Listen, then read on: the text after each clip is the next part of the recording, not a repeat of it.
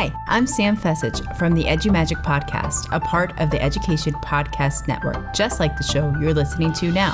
Shows on the network are individually owned, and opinions expressed may not reflect others. Find other interesting education podcasts at edupodcastnetwork.com.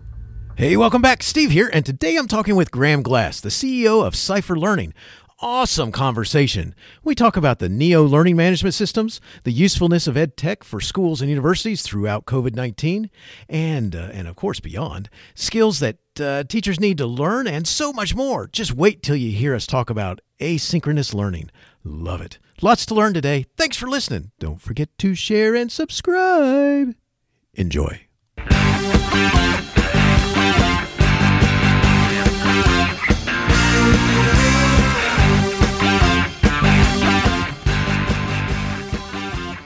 You are listening to Teaching, Learning, Leading K 12, a podcast for educators, helping you help kids achieve their dreams. And now here's Steve with this week's show.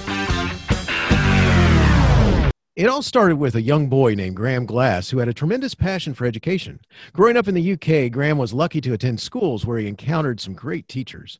He enjoyed going to school and learning new things, he even thought of choosing teaching as a career. Later on, after finishing university, Graham became a teacher and was a senior lecturer at the University of Texas, where he taught computer science. He gained a good reputation for his teaching skills at UTD and was soon getting offers to teach the same materials at local high tech companies. Back in those days, learning management systems, LMS, did not exist to help facilitate teaching and engage young learners with their studies. Even then, he was wondering why there wasn't a way to package his instruction materials in a scalable way and make it available to millions of people. Graham built his first company based on his teaching experience and ventured on to corporate training and software products. He founded two more companies related to computer tech and training, but his passion has always remained teaching and education. Even though he spent most of his career in the enterprise software space, there's always been a significant educational component. Whether it was teaching at university, writing books, teaching in corporations, or explaining complex topics at seminars. That's why in 2009 he decided to go back to his educational roots by starting a new company called EDU 2.0. The company focused on something that was very close to Graham's heart, which was improving education through an innovative e learning platform. His mission was to provide a better way of facilitating teaching and learning to have a bigger impact on the way people learn. And we're going to leave it off there so we can pick up from from that point uh, when we get started. So, Graham, thanks for joining me today, and say hi to everyone. Uh, hi, Stephen. It's a pleasure to be here. Uh, as he mentioned, my name is Graham Glass, and I'm the CEO and founder of Cypher Learning. And it's awesome to have you here. So, welcome, Graham. And uh, let's start by talking about something that I read in your bio. As a kid, you had a love for learning. What excited you? And if you could focus on one thing to learn, what was it? What was that one thing you really liked? Um, it was science fiction. So I used to read a lot when I was a kid. And uh, I used to walk down to the library because there, unfortunately, there was no internet in those days. I'd walk down to the public library and find um, a few really good science fiction books, like uh, Isaac Asimov Foundation Trilogy. And I would go home and I would consume them. And then later on that night, I'd turn on and watch Star Trek. So the idea of learning about the future and dreaming about being in space and using computer technology that was the thing that I really liked the most from a learning perspective. That's awesome. So, so I got to say, when you say Star Trek, are we talking original series or Next Generation? Original series. There's All no, right. there's no better. And I'll tell you what, I love Next Generation as well, and I love a lot the Star Trek. But a few years ago, I went back and started going through some of the the oldies but goodies, the original, and they're still fantastic. I, I'm still very impressed by how good that series was. It's cool, and then it? It's it's neat. I I, I love the original series, and uh, and it is cool. I can watch them, and uh, they really did a, a, good job with you know Roddenberry did an awesome job with the storyline. So yeah. good stuff. The uh, um, so thank you for answering that though. I was curious. I was I like Next Generation too, but this yeah I'm I'm, I'm stuck on the uh, the original. Um, so so awesome. Now one of the things I want to make sure that I ask is you have developed several technology companies over the years what is it that attracted you to technology as a business? Although I'm kind of seeing some of that pathway there. Yeah, well, the, the first time I really got into hands-on, uh, hands-on technology when I was a kid, learning how to program uh, a calculator. So um, I always liked any kind of building things. So I would say one of my core loves is building things. But the nice thing with a, a calculator is you could write a computer program to play say Dungeons and Dragons, which is another favorite thing of mine. And it was an incredibly rewarding experience, especially how do you compact something like a, a game into a small space like a calculator? So my very positive early programming experiences kind of led me down the computer science track. So I was making money uh, on the side, writing medical software for a local doctor. Then I ended up getting my undergraduate degree in computer science uh, in the University of Southampton. So all of that time, I was honing my skills as a software engineer. And when you get good at software engineering, you realize there's many, many things you can build, whether it happens to be a learning platform, enterprise software. So I realized that this is the best way for me to make money. And then it was really a question about what area do I focus on, something which I, I really love to do. Very cool. Awesome. And, and, and before I move on, I've got to, I've got to ask this. So it's really cool about the building things. And uh, just as a side note for the audience that uh, this, this is all going to be audio. So it's, it's okay to tell them that uh, you you build Lego sets, very giant Lego sets. Yeah. So so myself and my brother-in-law, we both really like Lego, and and I've got a young kid now, so me building Lego uh, sets also kind of exposes him to that concept. But yeah, I find it very relaxing. Like a lot of people like to go to the spa to relax, and actually building a complicated Lego set, I find a very relaxing Zen-like experience. Awesome, awesome. So, and, and you said something else that I got to make sure I, I get into here because you said that you like the D and D world, and uh, yeah. uh, so do you still in the in in now do you do you play any of the modern versions of it or? Yeah, I so I don't play I don't play D and D anymore because I don't have enough time. But you know, in in the old days, I, I was a dungeon master, so I used to come up with the the layouts, the the castles, the hidden trapdoors, etc. But one thing that I found is my skill in becoming a dungeon master is really good, t- really good experience for story time with my my little boy.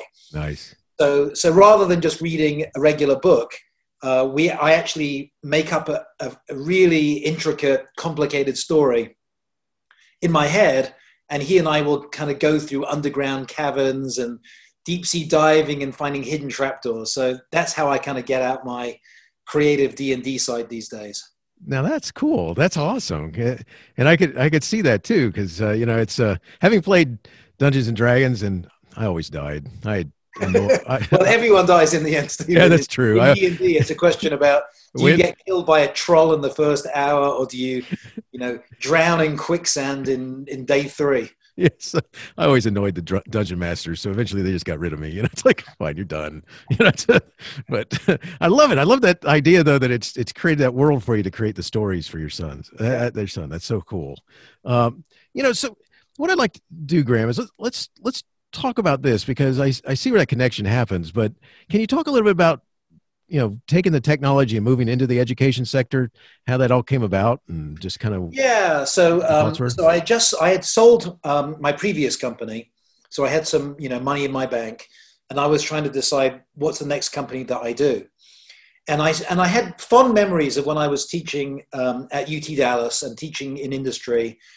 And the idea that i should be able to create some educational materials and make them available in a scalable way to potentially millions of people always attracted me. So back in 2009, I took a survey of what are the platforms like that you know professors and business people have to use. So I, w- I was looking at the latest versions of all the you know well-known learning platforms, and I and I wasn't impressed. I thought you know these they could be so much better and so much more attractive, so much more powerful and innovative. And so then I so then I started thinking, maybe I could create a learning platform that would be kind of like the one that I always wanted. And one of the trends you'll often find, I mean, not all the time, but a lot of companies are successful when the founder is essentially scratching an itch. They're building something for themselves, but a side effect is it's popular for a lot of other customers.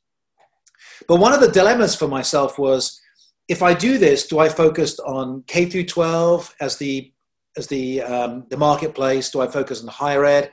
Do I focus on businesses? And uh, because I had really good experience uh, in in all the market sectors, I decided to do what was probably the most ambitious thing, and it actually worked out good, which is to create a single underlying platform, just a cycle learning platform, and then have branded versions for each primary market sector. So we have an LMS called Neo for K through 20. The same platform, but rebranded with different configuration items called Matrix. And you can probably see the naming trend here Matrix for businesses. And then recently, one called Indie for entrepreneurs. So, in the end, I decided number one, this is something that I always wanted for myself. That was a key aspect. Number two, putting on my business hat, a very large total addressable market because we're covering K through 20 and the business space. Um, and it's a large market, it's a multi billion dollar a year market, so there's plenty of room for growth. So that was in the end what I decided to do. I did consider other things, more to do with artificial intelligence and learning assistants. But there's this thing you probably know about called the innovator's dilemma. If you create something too advanced, then a lot of people will write about it, but they won't necessarily pay for it. So I decided to build something with a clear marketplace, but with the longer term goal of introducing a lot of that futuristic stuff through the actual platform itself. That's that's awesome. Do you, do you run into? I, by the way, I like what you're talking about. That innovator's dilemma. You know, you just you don't want to be a the the piece that they're all going, oh ah, and but yeah. staying at a distance. So how how do you kind of move it out of that? If if you get that in the beginning, how do you? Is there a way? Do you kind of nudge it? Yeah. So it's and and this is something which Apple is very good at doing, by the way. So as a, a little aside, Apple really wants to get into uh, augmented reality and virtual reality, and people like Google are all doing it. Well, they attempted to do it through Google Glass. So they were primarily doing that, taking your eyes as the first step. But what Apple is doing right now is very clever. It's releasing some new headphones which have some augmented reality capabilities. So you wear these headphones, and these headphones can make sounds come from anywhere. Uh-oh. They have a built-in like lidar, so they can map your room out, so even the headphones know what's surrounding you. But there's going to be a visor attachment that can drop down, so that if you want the additional visual, you can. So one of the things going back to the dilemma is if you see a future that you want, the question is how do you get there in a way that brings along everyone along with you. So what I decided to do was create the Cypher learning platform. We've got millions of users around the world every day using the system.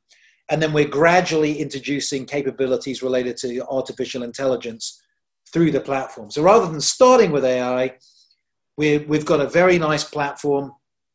Um, and then we're introducing the, the innovations gradually through that. Excellent, excellent. The, you know, so can you get a little little bit more about where so all of this eventually become it you know becomes Cypher. So can you just kind of walk us through where that concept came from? I mean just the just what Cypher is now and uh you know yeah yeah certainly. So um, so in the very early days we didn't we we weren't called Cypher learning. We were called edu 2.0 um, which i thought was a good idea but it wasn't. But the reason for that was because everyone was talking about web 2.0 so this is 2009. It's like Web 2.0. There's going to be these new technologies. And I've always been thinking about next generation education. So I thought EDU 2.0 was a good idea. But unfortunately, it's really hard to say. And, and people wouldn't remember it. And then, and then when we bifurcated and we said, well, here's our platform for school and here's the LMS for businesses, then it became EDU 2.0 for school and EDU 2.0 for business and then pretty soon I thought, you know, we, we need to stop this and we have, need to come up with a new scheme. So, so what we did is that we, we, we renamed EDU 2.0 for school became NEO, which is really easy to remember. I'm a huge fan of the movie Matrix, and NEO actually means new. So I thought NEO is super easy to remember. It definitely it means new. It conjures up images of next generation stuff. So so, so Neo became our platform for schools and universities, and it's doing fantastically around the world. Um, it's being uh, adopted uh, instead of a lot of the, the major platforms whose names I won't mention because it always sounds too marketing. Um, so Neo is being used all around the world, 40 different languages, 100 different countries, um, and, and that's kind of our flagship for K through 20. But, uh, but then shortly thereafter, EDU 2.0 for business, which is not catchy at all, just became Matrix. And Matrix, once again, is actually a little bit of a business term. People talk about uh, matrix reporting structures. It has a little bit of a business feel. But because of the movie, it always has a little tinge of uh, futurism thrown in. So Matrix has become our platform for businesses, and that's very popular. It's used by banks, pharmaceutical companies, um, uh, education franchises, uh, all kinds of businesses around the world. Um, and then Cypher Learning, which is the, the name of the company, I chose that because of the guy Cypher in the movie The Matrix. So Cypher is the one who's who's trying to persuade. Um, um, um, well, he's thinking about becoming like the villain, and Agent Smith is trying to say, "Come over to us." But I thought Cypher was a cool thing because Cypher is like a key to unlocking something, and so I thought it's like a key to unlocking education. So that's a little bit about the story about the naming. So Cypher Learning is the name of the company, and Neo LMS it will say from Cypher Learning, or Matrix LMS is from Cypher Learning. But inside the company, there's only one engineering team, one marketing team, one sales team, even though we are actually attacking multiple market sectors.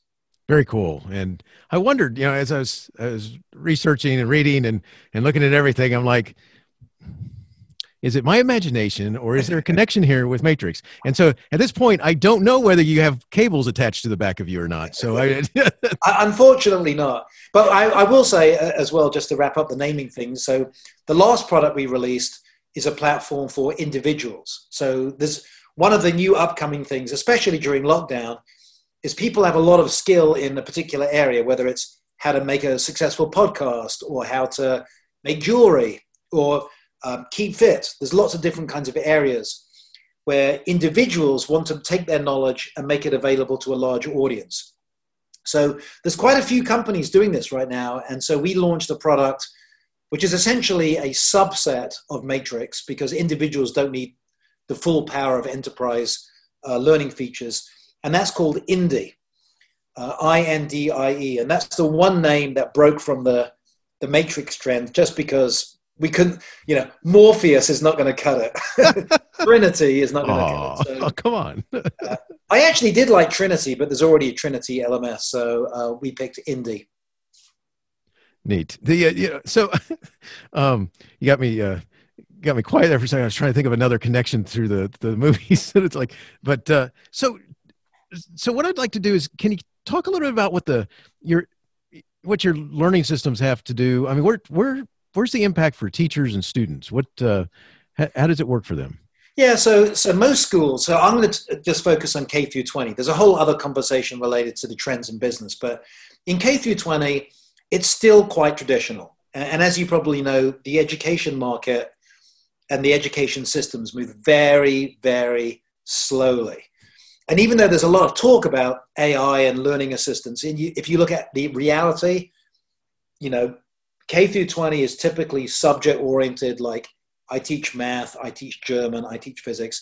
It's not, it's moving away from that rapidly in Finland, who's always been a fantastic innovator. But in most countries, it's subject oriented. It's broken up into, you know, one hour classes. There's still a traditional course that you go through.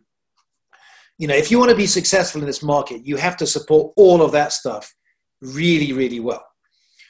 Um, but once you have supported all those kind of things, there's a lot of things that you can do to make things more enjoyable and efficient.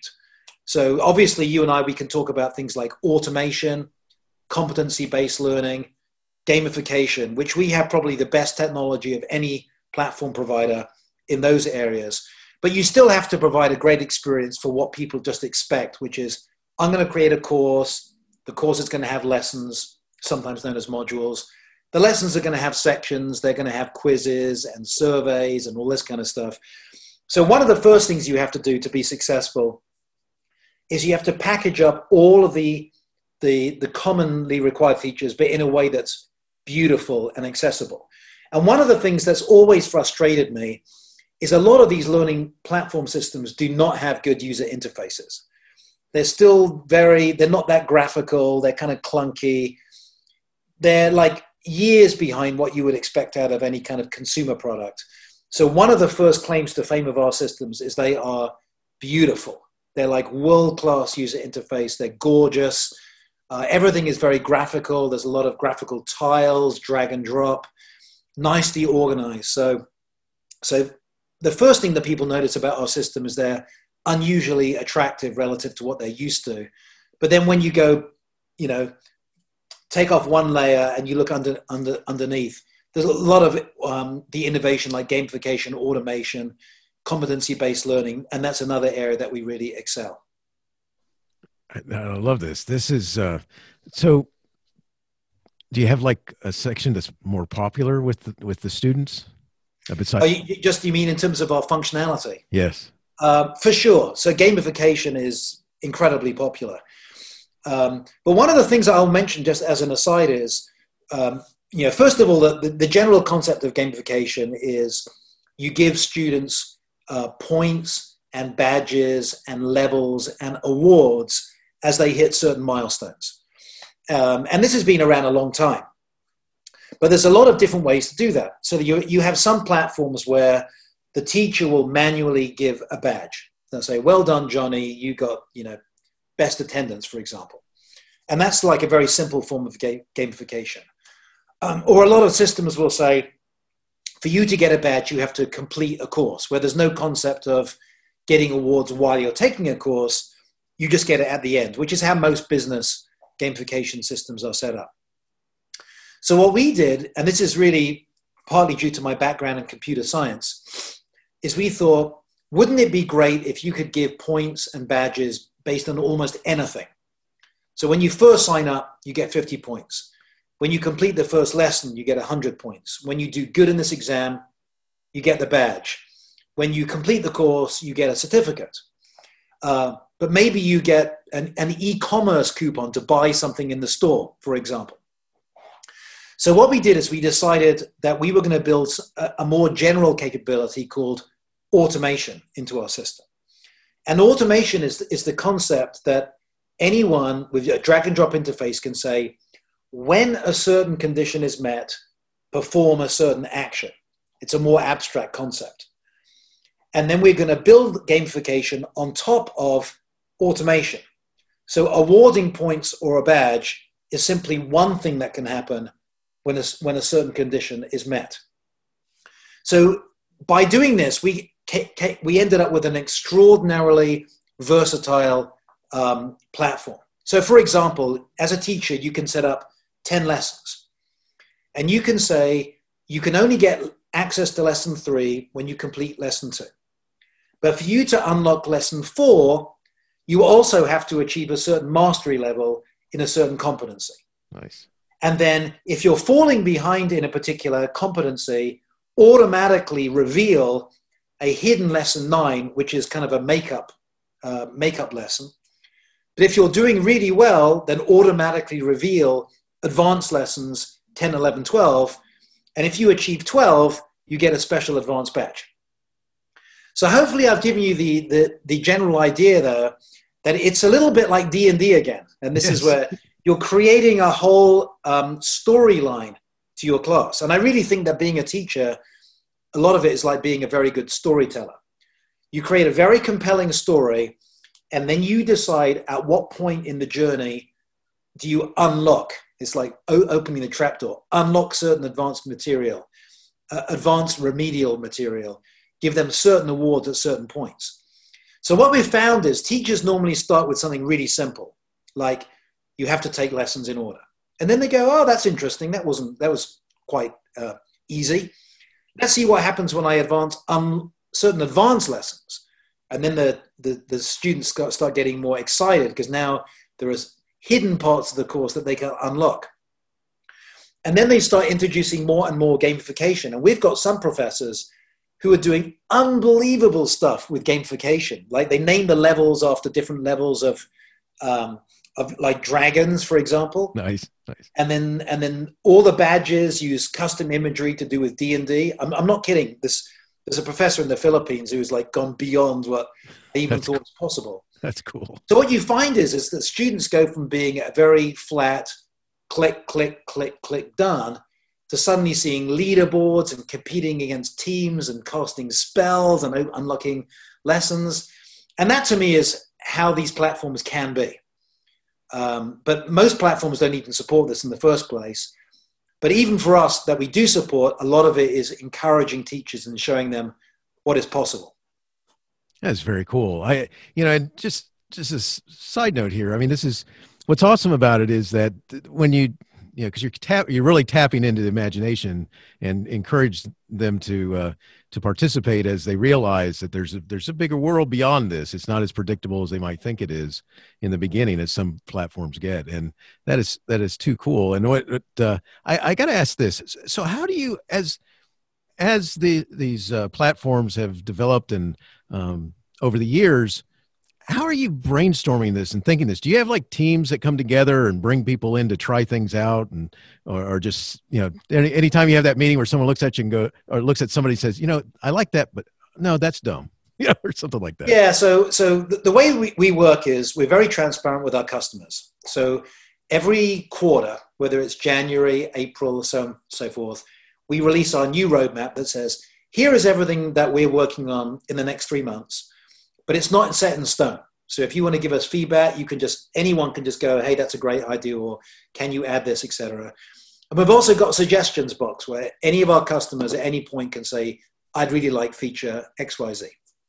So we've got we've kind of got a funnel that comes in from our customers. Then we've got the funnel that comes in internally because we have a lot of educators. A lot of our salespeople are used to be educators. We've got an education technology team um, quite a few of our engineers have an educational background. So we've got our own ideas about what's going on. Obviously, we monitor the competitors. So if somebody comes up with a great idea, we'll look at that. That's actually the rarest case, to be honest with you. um, it's, it's funny, like one of the things we found as a company is when we st- first started, our platform was quite immature. It only had a few features. And we would see some of the larger competitors and we're like, oh my goodness, however are we going to get to that level? But we kept going. And then the years went by, and then we got stronger and better.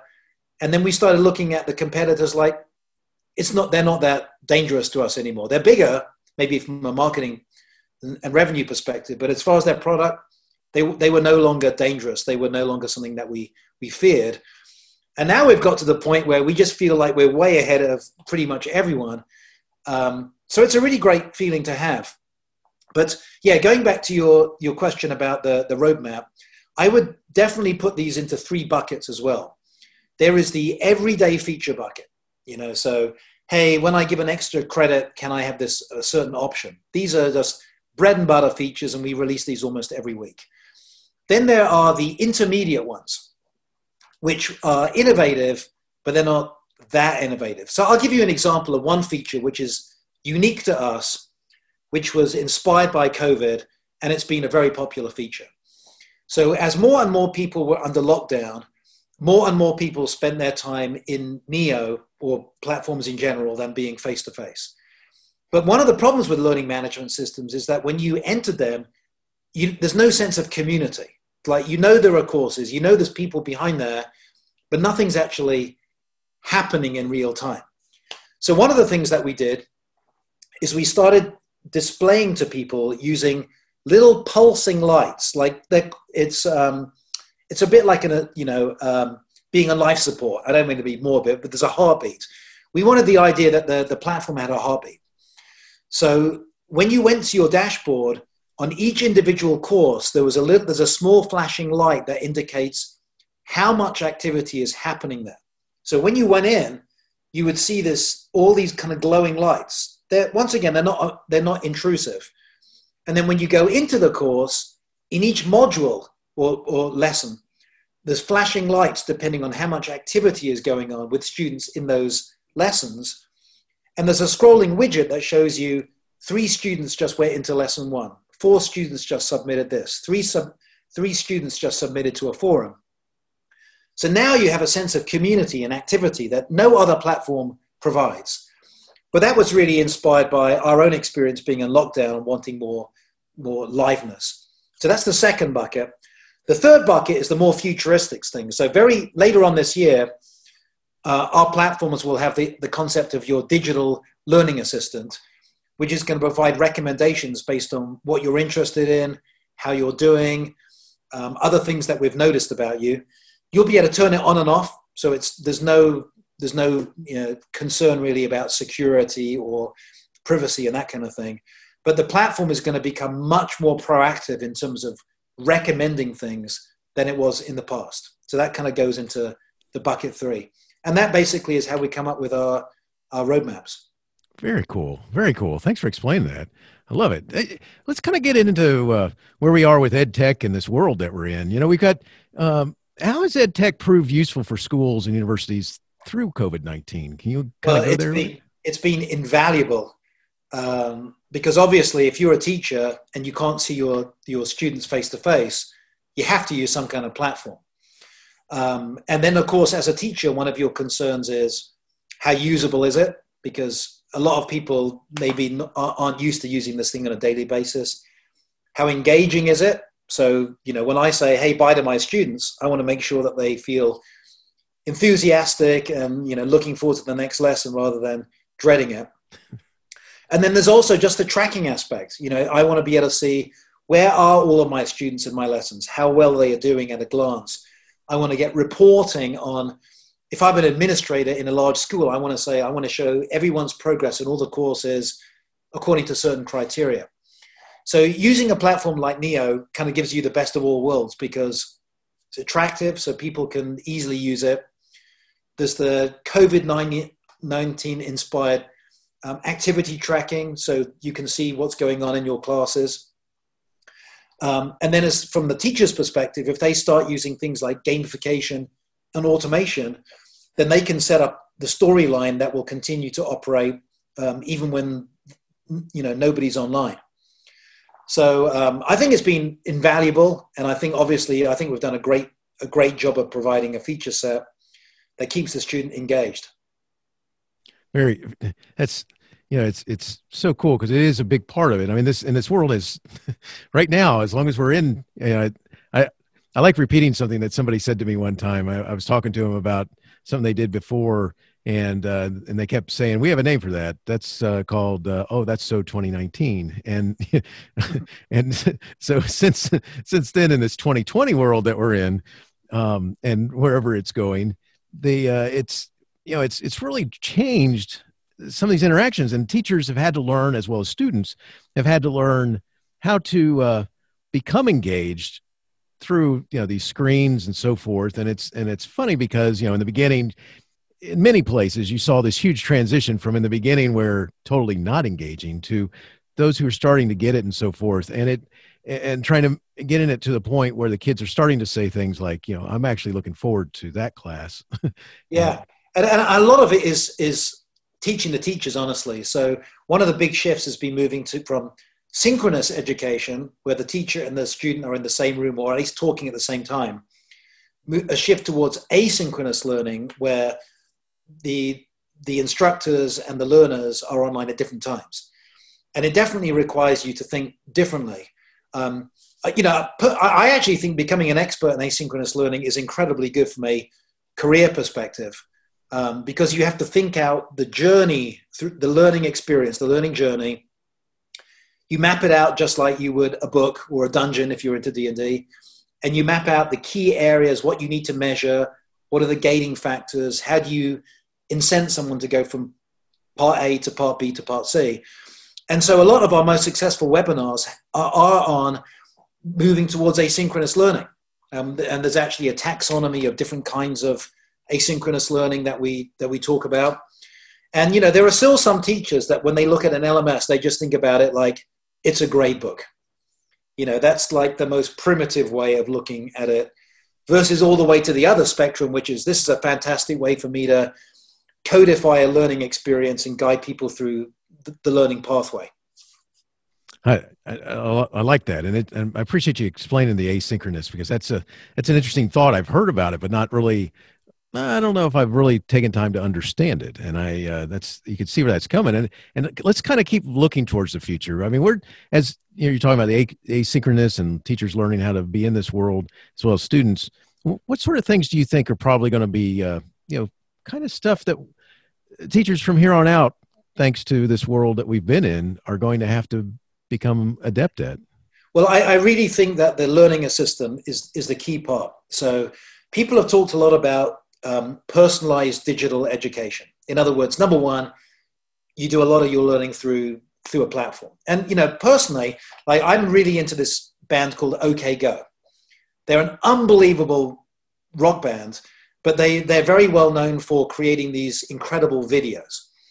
So one of the, one of their videos, Upside Down, Inside Out, they filmed in zero G in Russia. Nice. and they they figured out a way to do a single song, which takes about three to four minutes, in a single take in zero G. That's all I'm going to say. But if you look up OK Go, Upside Out, Inside Out, um, it, it's incredible.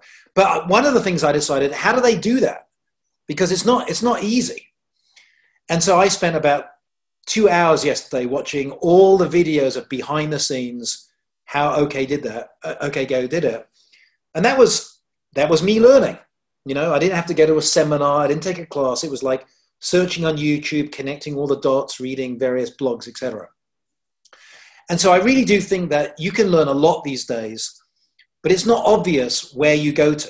So that's why I think the idea of the digital learning assistant has kind of come of age. And before I tell you about how I think it's going to affect the world of learning, take a look at Amazon. So every time you log into uh, Amazon.com, they make you recommendations like aggressively. Like because you like these three items, you might want this item. Customers have bought this, also buy this. Hey Graham, we noticed that you're interested in this, so maybe you should buy this instead.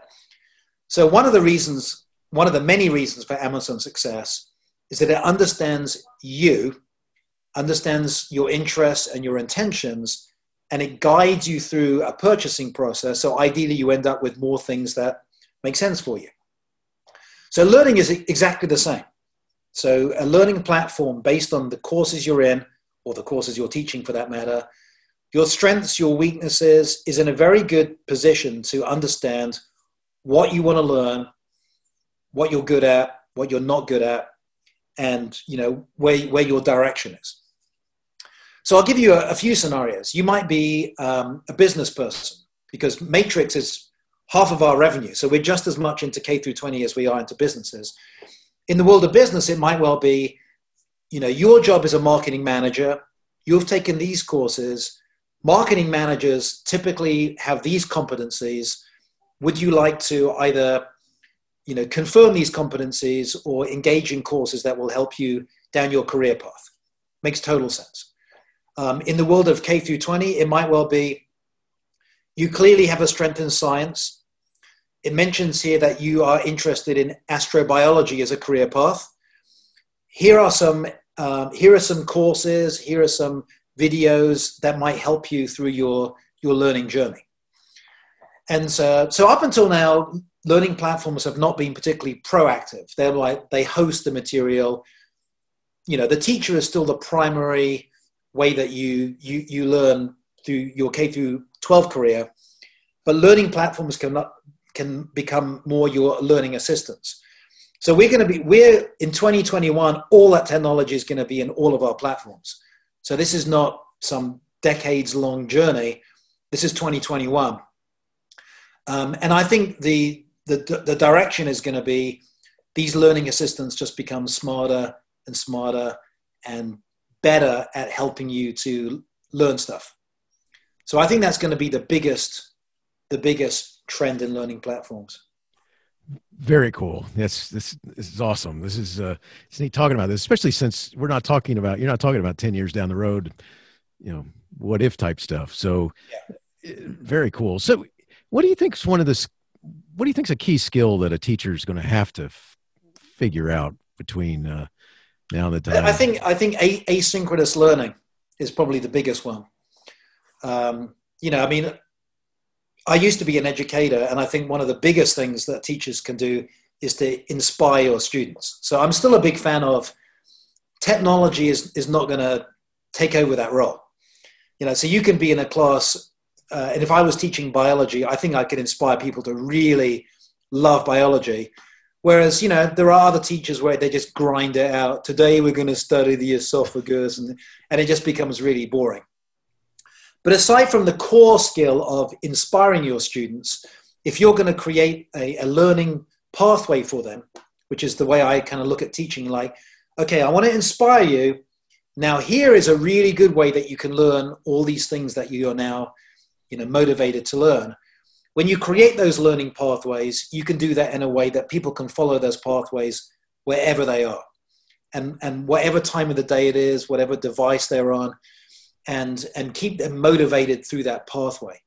And that's not something which is easy to do just in your classroom, you know, day after day after day. So I would say learning how to package up your skills in a way that can be delivered asynchronously is going to be the key skill. And there's lots of ways to do that. That that that's I, I love this conversation, and I and I could I, I and I know you know we're we're coming close to uh, finishing out, and uh, one of the things I want to make sure that I get you to, to talk about before we finish up is if someone wanted to, to learn more about Cypher, Cypher learning or uh, uh and uh, uh, about Neo, you know, where would you direct them? And uh, and specifically, if you're a teacher or someone who's looking at trying to connect their school or their school system with what you're doing, where, where are you going to send them? Yeah, so so the, the website for Neo LMS, which is our product for schools and universities, is just neo, N-E-O, LMS.com. So if you go to neo neolms.com, there's a lot of information and it's beautiful. It's like going to an Apple site. So when you go through the guided tour, it's just like learning about iPhone or, or you know, the Apple Watch. It's really beautiful, easy to understand. We have a free, completely free version of Neo. So if you like gamification and automation and all these things, and you're a small school or an individual teacher, it's completely free. So we, you know, we we, you can go straight to our site, click on free trial, and then get started. Obviously, it's not free if you're like a major university or a major school district. Um, but I think you can just go to neolms.com, learn all about Neo. The actual company itself, Cypher Learning, you can just go to cypherlearning.com, and that tells you the story. It gives you the overview of the free products, tells you a little about what we are. You know, one of the coolest things about our company is that we're in 13 countries we're a completely distributed company. So we have engineers and salespeople and edtech staff all around the world. Um, and so, whoever's listening to this, if you happen to be international, I almost guarantee you we actually have an office in your country. Very cool, awesome stuff. I, I, Graham, I've got uh, two last questions I'd like to ask you, and uh, they're they're just uh, kind of thoughts about today that I'd like uh, us to focus on for just a minute. And the first one goes like this: when life gets tough and you start getting so much stuff thrown at you that you may want to quit, how do you keep going? Yeah. So first of all, that definitely happens. That's not hypothetical, uh, and it happens to every every entrepreneur. Um, I would say the number one thing is before you start a company, make sure it's something that you really, really are passionate about. Um, so you know, over the over the tough years of Cypher Learning, um, I've never ever considered quitting because I'm just so passionate about raising the bar in education and making it easier to teach and learn. Um, so I would say the biggest thing is is the passion, um, but the second thing is you have to you have to really really believe that your product is the best.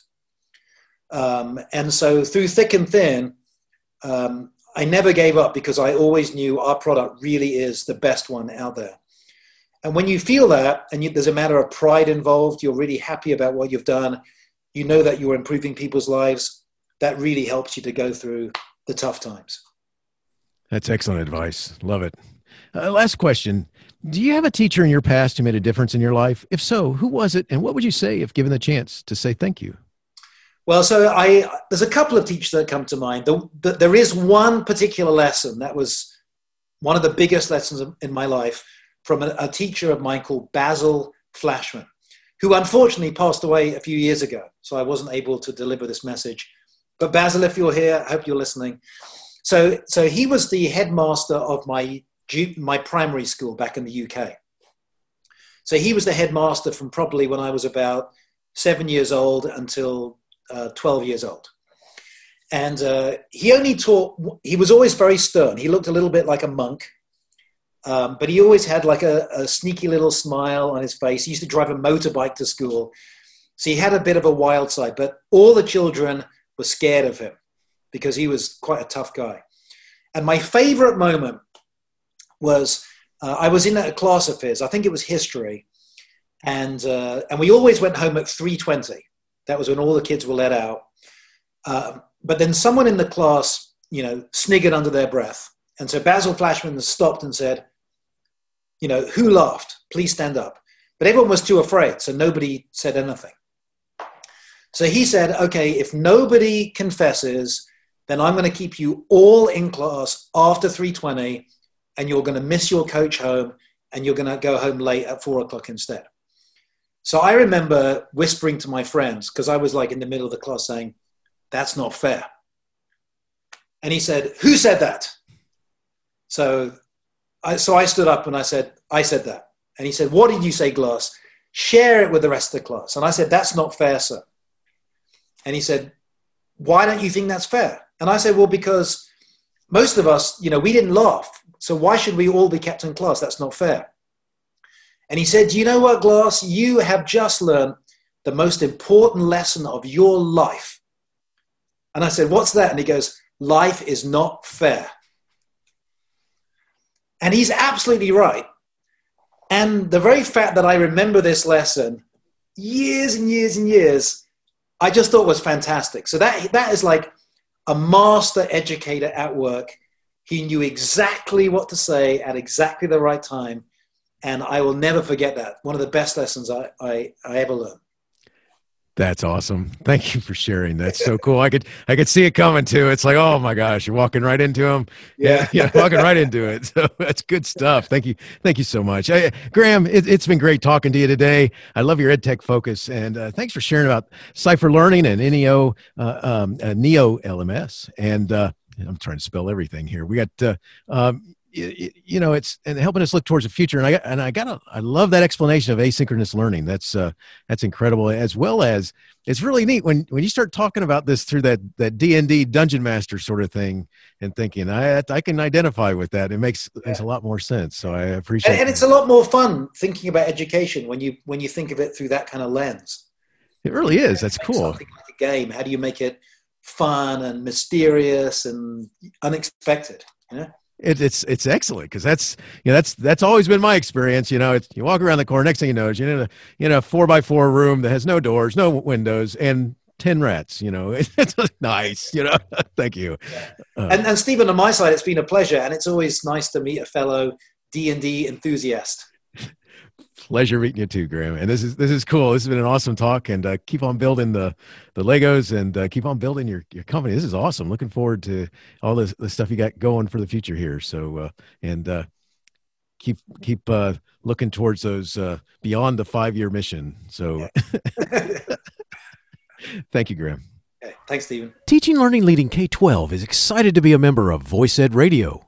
Voice Ed Radio, your voice is right here. Teaching Learning Leading K 12 is a proud member of the Education Podcast Network. Podcasts for educators, podcasts by educators. The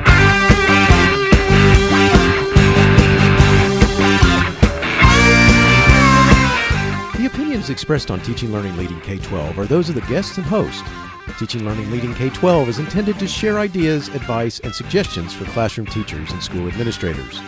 Teaching Learning Leading K 12 is produced for educational purposes. Thanks for listening, and I hope you'll share it with your friends.